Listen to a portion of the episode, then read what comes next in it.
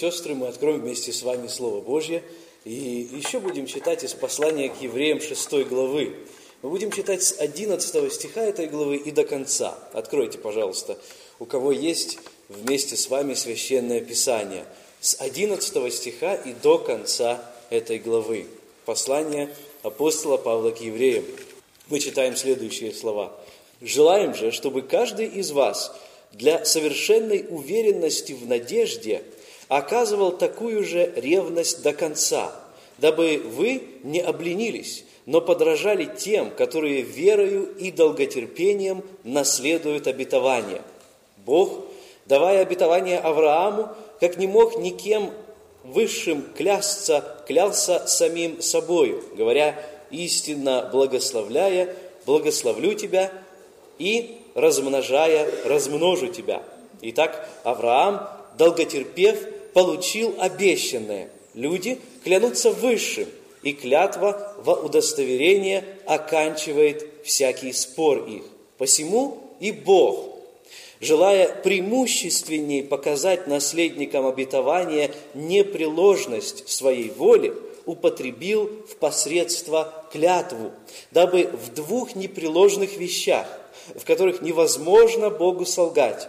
Твердое утешение имели мы, прибегшие взяться за предлежащую надежду, которая для души есть как бы якорь безопасный и крепкий, и входит во внутреннейшее, за завесу, куда предтечью за нас вошел Иисус, соделавшись первосвященником навек по чину Мелхиседека. Дорогие друзья, это довольно интересное место священного писания. С самого начала шестой главы апостол Павел, написавший, скорее всего, это послание, предостерегает верующих об опасности от падения.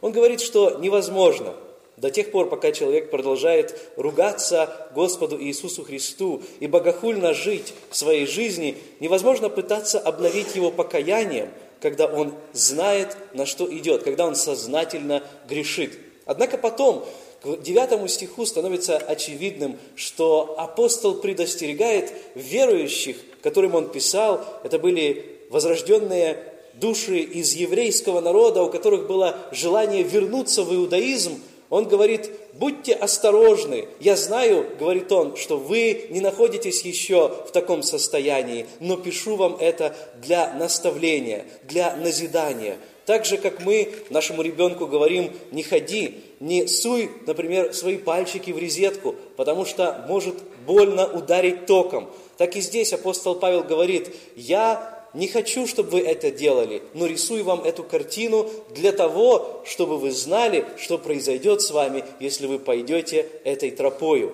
И далее с 11 стиха он предлагает им прекраснейшее наставление практическое наставление в христианской жизни, которое я и предлагаю нашему вниманию сегодня для разбора.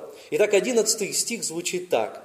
«Желаем же, чтобы каждый из вас для совершенной уверенности в надежде оказывал такую же ревность до конца».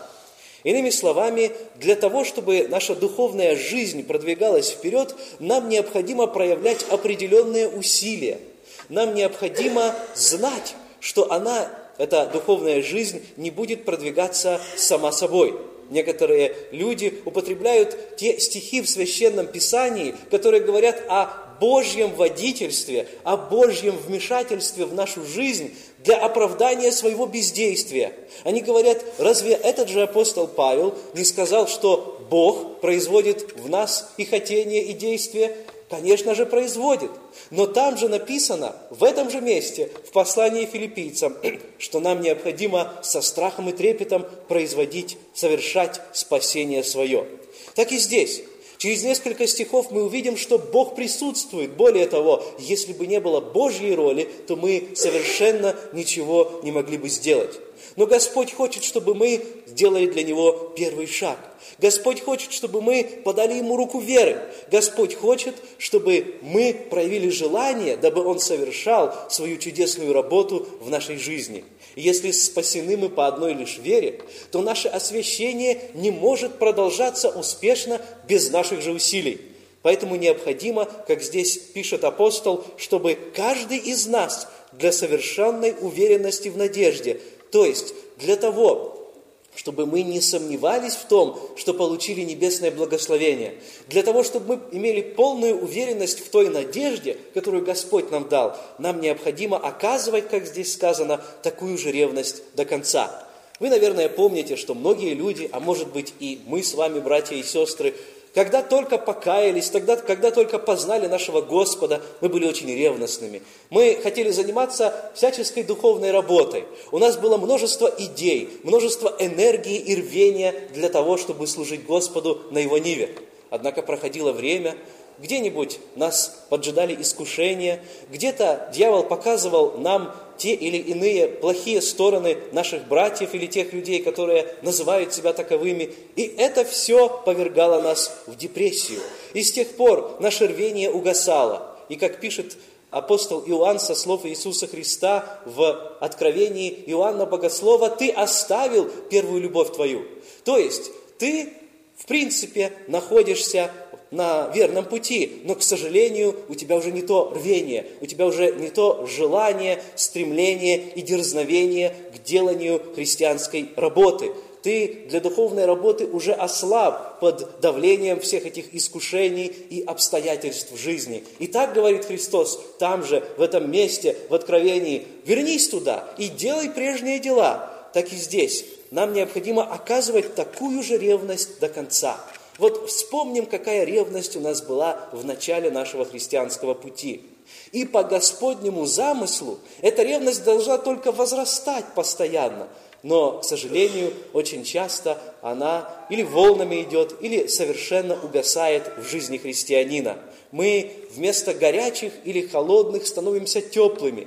И Лучше бы, говорит Христос, чтобы мы были или уже горячими, или уже холодными. Тогда дело проще. Но мы теплы, то есть на словах мы христиане, но, к сожалению, если посмотреть глубоко в нашу жизнь, этой духовной, настоящей жизни, этой первой любви можно не обнаружить. Христос говорит, когда я приду на землю во второй раз, найду ли я веру на земле? И вот для этого нам даны вот эти наставления. Действительно ли я ревностно следую за Господом? Есть ли у меня желание участвовать в Его работе? Проявляю ли я инициативу? Оказываю ли я, как здесь сказано, такую же ревность до конца? Пусть будет это тот вопрос, который мы зададим себе сегодня. Не друг другу, но прежде всего себе. Следующий 12 стих. «Дабы вы не обленились, но подражали тем, которые верою и долготерпением наследуют обетование. Вы знаете, что, дорогие друзья, что многим из нас приходится проводить нашу жизнь среди скорбей и испытаний. Более того, я скажу, что Господь каждому дает эти испытания по мере того, сколько мы можем воспринять. Господь сказал апостолу Павлу, довольно для тебя благодати твоей. Господь дает нам те испытания, не те, которые мы заслужили, нет, но те, которые мы можем перенести для того, чтобы из них вынести для себя уроки. Посмотрите, для какой цели Он их дает. Он говорит, чтобы мы не обленились, но чтобы мы подражали тем, которые с верою и долготерпением наследуют обетование – как хорошо наследовать обетование, как хорошо петь «Милости Господни вспоминай, считай, все их до единой в сердце повторяй». Что Бог обещал, то Он исполнит, поем мы в другом псалме. Мы наследники величайших обетований в Иисусе Христе. Но посмотрите, большинство из этих обетований условны. Господь говорит, ваша верность, ваше долготерпение, вера вместе с долготерпением, и тогда вы будете их наследовать. Имеем ли мы и веру, и долготерпение? Или же наша вера зависит, извините, от погоды на улице? Очень часто некоторые верующие говорят, я верю, но на следующий день почему-то настроение у них меняется, и из-за этого настроения меняется и их отношение к вере в Господа Иисуса Христа. По чувствам, чувства как флюгер, чувства как флюгер у них направлены то в одну, то в другую сторону, в в соответствии с направлением ветра, который дует в их жизни в этот момент. Но здесь говорится совершенно о другом. Здесь говорится, что у христианина есть та надежда, которая не ослабевает. Должно быть долготерпение, должно быть та вера, смешанная с долготерпением, которая не подвластна изменчивым обстоятельствам жизни. Особенно славный удел тех, кто, перенося эти испытания, не забывает о том, что в их жизни должна проявляться и вера, и терпение. Дорогие друзья, заметьте, что настоящей вере всегда сопутствует долготерпение. Настоящая вера никогда не может существовать короткий промежуток времени. Она утверждается, и скорби не могут ее сломить, но наоборот, они укрепляют ее из скорбей. Настоящий христианин, который слушает голоса Божьего, выходит еще более сильным и подготовленным для новых битв на духовном поле жизни. И в 13 стихе апостол продолжает. «Бог, давая обетование Аврааму, как не мог никем высшим клясться, клялся самим собою». Что за обетование имеется в виду? Здесь апостол обращает наше внимание на одного из величайших мужей из Ветхого Завета. Он говорит, посмотрите на Авраама, вспомните его жизнь. Господь даровал ему не одно обетование, но то обетование, о котором здесь напоминает нам Павел, скорее всего, это как раз то обетование, которое записано в 22 главе книги «Бытия». Я прочитаю его. 22 глава книги «Бытия», стихи 16 и 17. Там сказано – мною клянусь. Вот эти слова очень важны, потому что здесь говорит апостол, что не мог никем высшим клясться, клялся самим собой. И мы сейчас вернемся к этим словам. «Мною клянусь, — говорит Господь, Бытие 22 глава, — благословляя, благословлю тебя, и умножая, умножу семя твое». Аврааму было дано множество обетований, Однако именно в этом обетовании присутствуют вот эти слова «мною клянусь».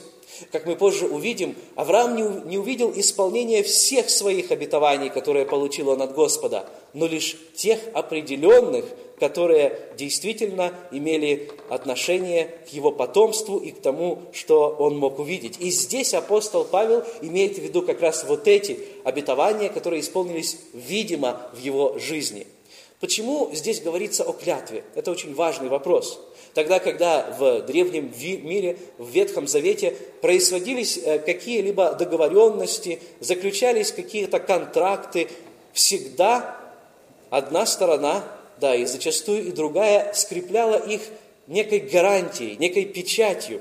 Вы помните тот случай, который произошел между Фомарью и Иудой после того, как Фомарь э, согрешила с Иудой, она попросила у него, чтобы тот оплатил ей за то, что она сделала. И он говорит, я вернусь с козленком. Она говорит, оставь мне гарантию. А он оставил ей свою трость и свою печать, или вернее перстень, на котором была вот эта вот печать. Эта печать подтверждала, что это действительно был Иуда, и его грех был позже раскрыт. И она сказала, он сказал, что ты праведнее, чем я. Он понял, почему Фомарь это сделала.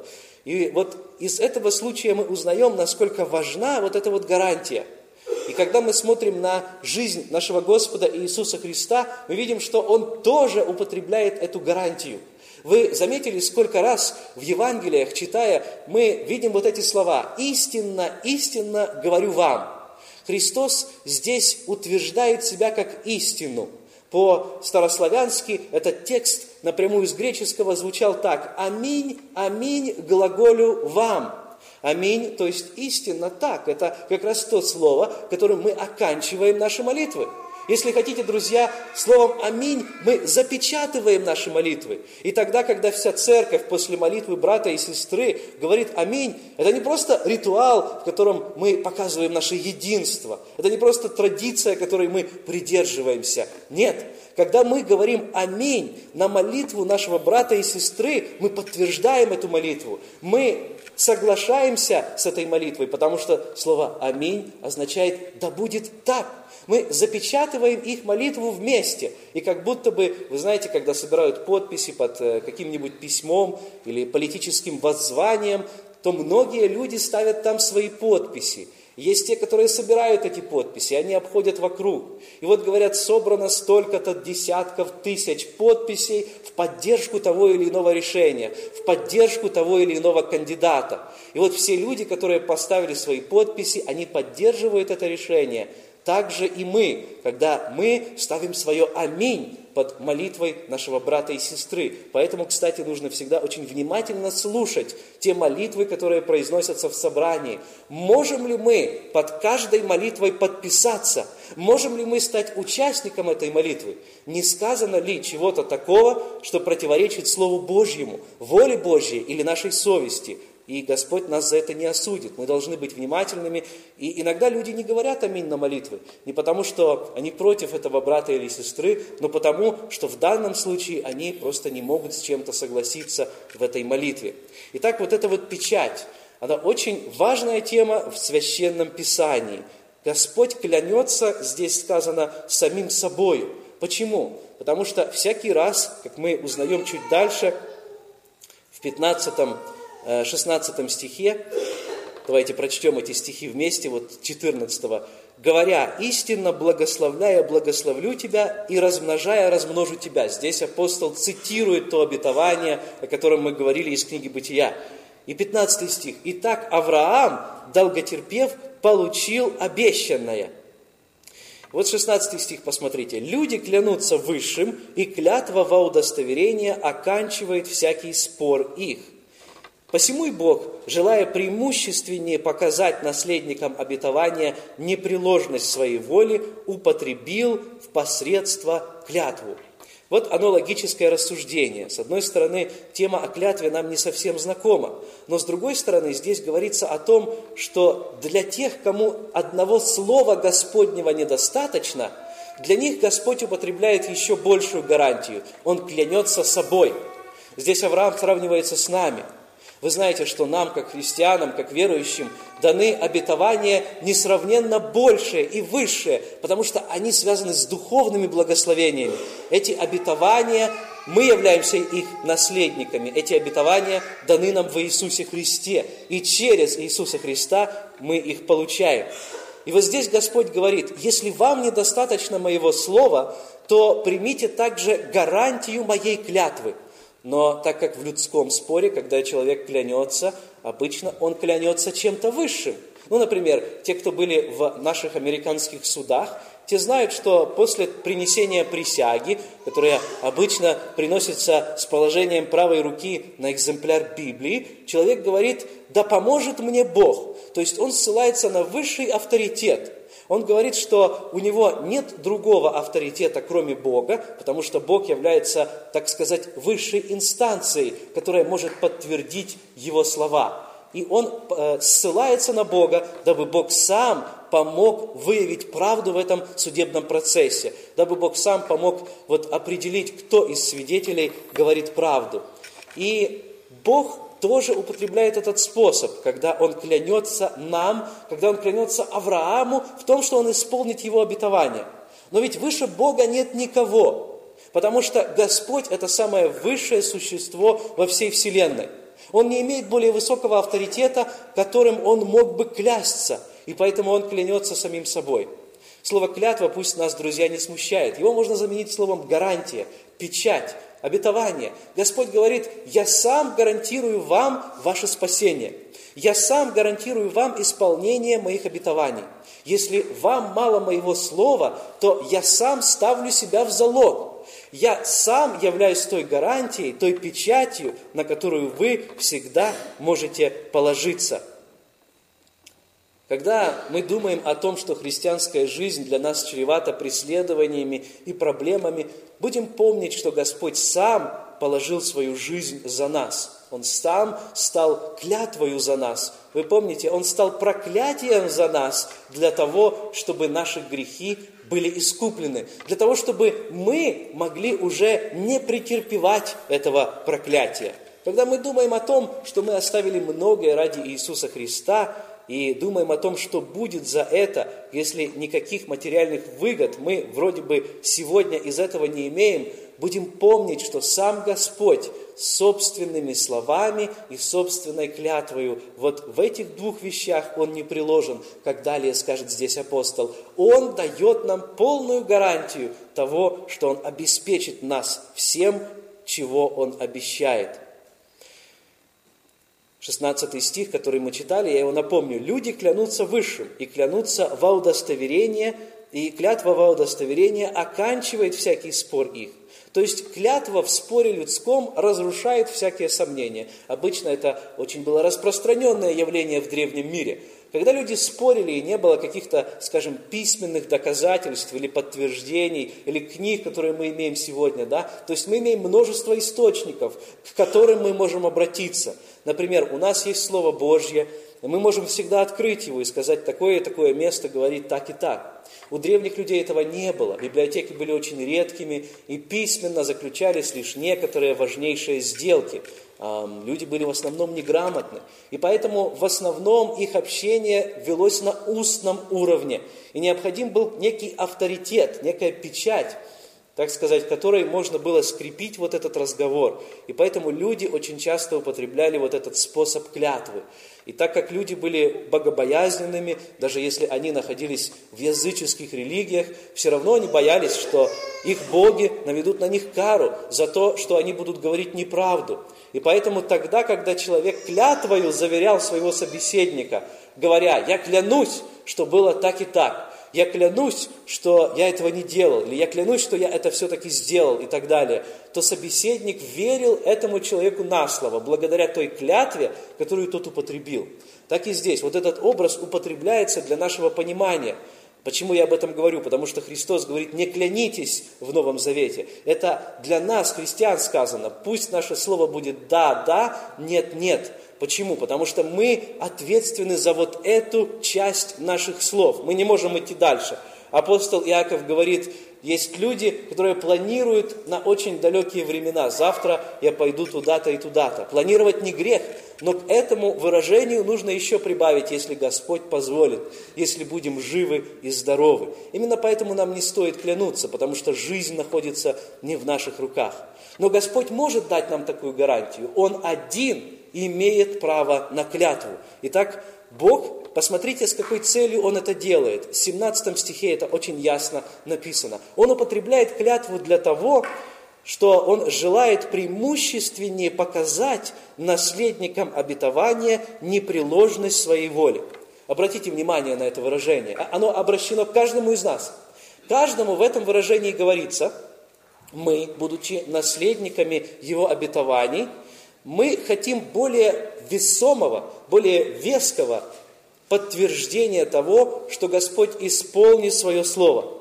И вот для того, чтобы преимущественнее, то есть яснее показать нам, наследникам обетования, непреложность своей воли, то есть для того, чтобы еще и еще раз доказать нам, что Он действительно собирается исполнить то, о чем Он сказал, Он употребил в посредство клятву. Иными словами, клятва употреблена для нас, для нашего же блага, а может быть и по нашей слабости, потому что мы такие недоверчивые. И получается теперь две вещи, в которых Господь не приложен. И об этих двух вещах апостол говорит в 18 стихе дабы в двух непреложных вещах, в которых невозможно Богу солгать, твердое утешение имели мы, прибегшие взяться за предлежащую надежду. Что же эти за две вещи? О них я уже сказал. Это Слово Божье и Его клятва. Эти две вещи непреложны. Но для тех, кому Слова Божьего мало, Господь присоединяет присовокупляет к нему еще и свою клятву и говорит,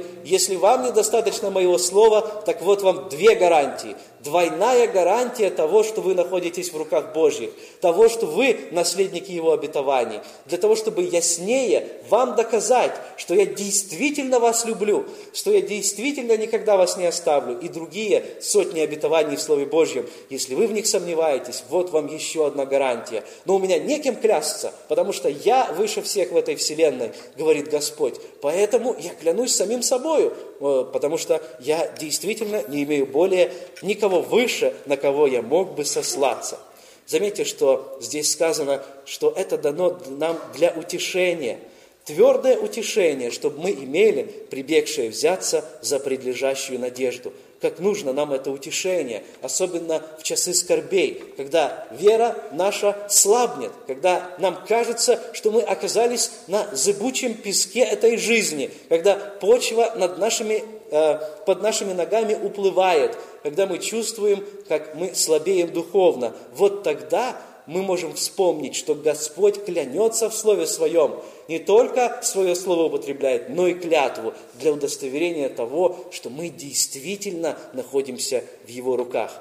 И далее апостол продолжает эту тему о надежде. Вот она оказывается Божья цель в нашей жизни и Божья работа.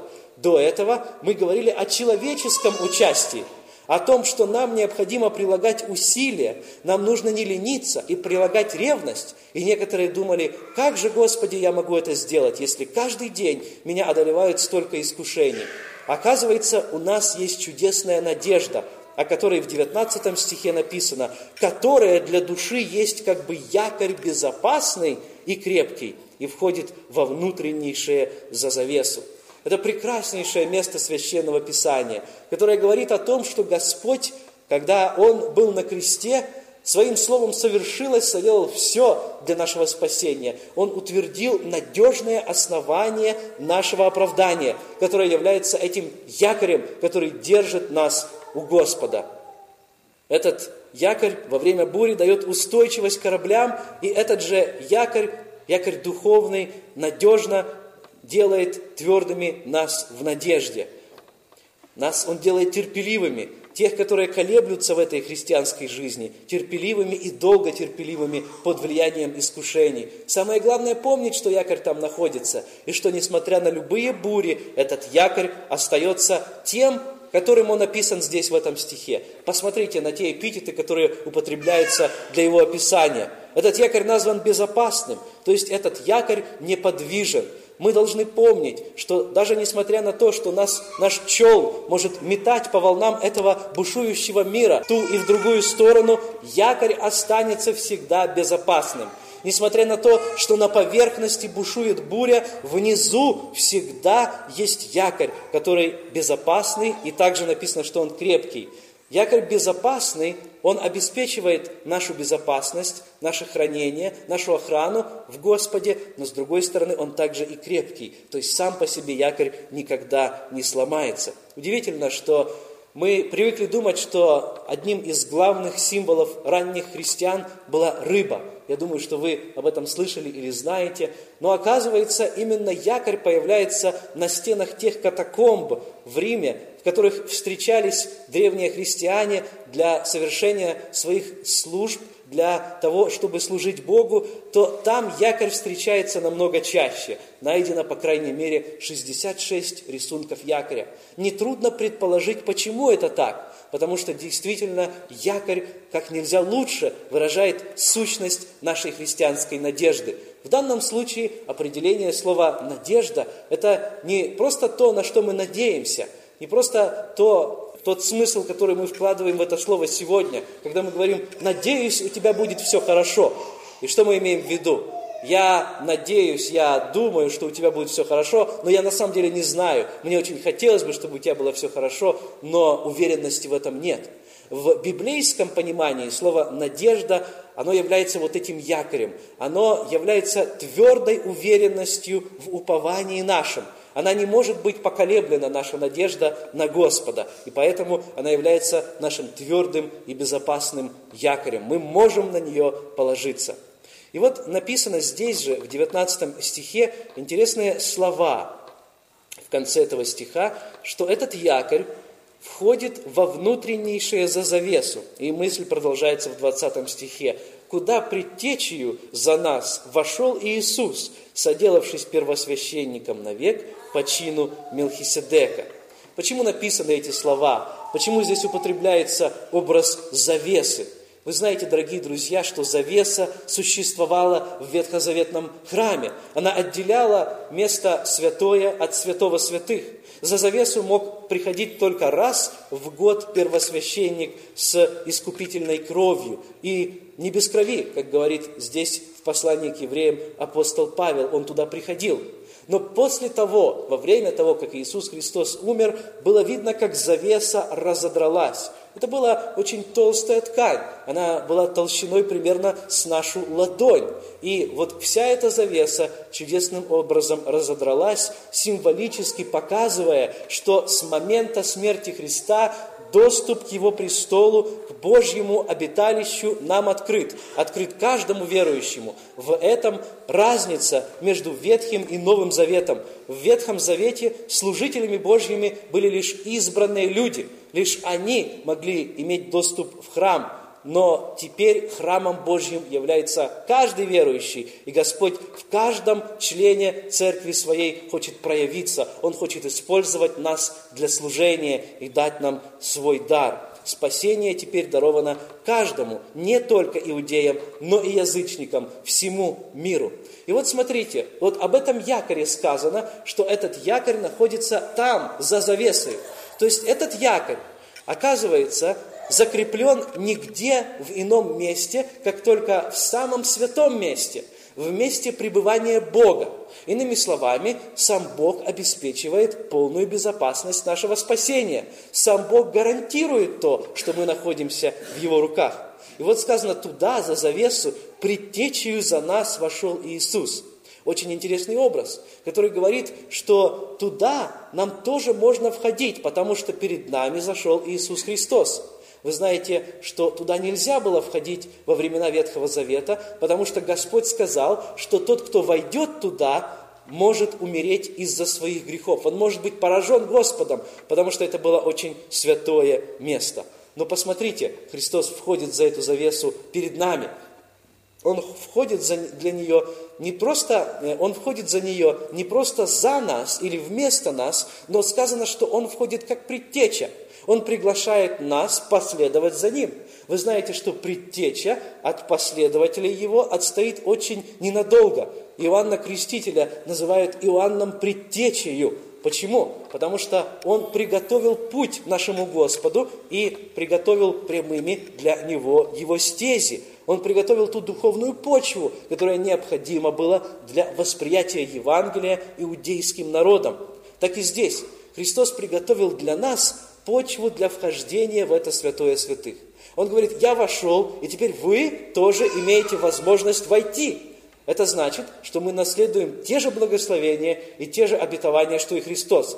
Это значит, что жертва Христа, Он наш предтеча, жертва Его обеспечивает наше спасение, она распространяется на каждого из нас. Это значит, что тогда, когда мы туда входим, мы входим под флагом, под знаменем Христовым. Это значит, что Христос нас ведет за собою, как своих, а не как чужих. И поэтому Он позаботится о нас. Это значит, что наши грехи там за завесу уже не будут иметь никакого значения, потому что они прощены в Иисусе Христе. Потому что Господь, когда смотрит на нас, Он видит нашего предтечу, нашего предстоятеля, нашего первосвященника, как здесь о Христе сказано, нашего посредника Иисуса Христа. И именно через Него смотрит на каждого из нас. И так как наши грехи прощены, мы можем иметь эту полную уверенность в той надежде, которую Господь нам дает. Это чудесная истина, которая так лаконично выражена здесь, в этом стихе. «Куда предтечью за нас вошел Иисус, сделавшись первосвященником навек по чину Мелхиседека». Это значит, дорогие друзья, что мы, надеясь на Иисуса Христа, имея свободный доступ во святое святых, имеем залог Его обетований, Его чудесных слов, которые обеспечивают нам наше спасение. Как предтеча, Иисус Христос, во-первых, возвестил о нашем грядущем прибытии туда, во святое святых. Он является нашим предтечей, потому что Он пророчествует о том, что будет с нами в будущем. И говорит о том, что уже является правдивым для нас в настоящем. Так же, как и Иисус простите, так же, как и Иоанн Креститель говорил об Иисусе Христе и о тех делах, которые Тот будет совершать, Христос сегодня показывает на нас и говорит, что вы сотворите большие дела, даже чем я. Он является нашим предтечею. Он также вступил от нашего имени во владение небесной славой и теперь предлагает эту славу нам – не только возродить ту славу, которая была утеряна Адамом во время грехопадения, но и дать нам новую славу, которую сам Он приобрел, благодаря тому, что отдал жизнь за грешников. Христос зашел туда, чтобы тепло приветствовать своих, когда они будут приходить и приводить их перед лицо Владыки Небес. Чудесным надеждой нашей, чудесным обетованием для нас является то, что когда мы переступим порог этой жизни, мы можем не опасаться того, что там нас ожидает нечто страшное. Веруя в Иисуса Христа и полагая всю свою надежду на Него, мы можем знать, что Он там встретит нас с распростертыми объятиями. Он сам принят нас в свое лоно, в свое жительство, в это святое святых, куда Он вошел за нас, предтечью, и мы можем на это слово положиться. Господь гарантирует это слово и своим словом, и также своей клятвою. В этих двух вещах – Господу невозможно ошибиться. А значит, друзья, будем уповать на Него, будем ревностны в нашем служении, как призывает апостол здесь, в начале этого отрывка, в 11 стихе. Не будем забывать своей первой любви. Будем смело и с дерзновением вступать туда, во святое святых. Будем исповедовать наши грехи перед Ним, ибо Он один может их простить. Он не терпит греха. И поэтому всякий, кто исповедует свой грех, он получит обязательно эти благословения вместе с прощением, которое постоянно и ежедневно также может обретено быть нами. Пусть Господь нас в этом благословит. Да будет Его якорь, Его надежда постоянным упованием нашей жизни. Слава Ему за все. Аминь.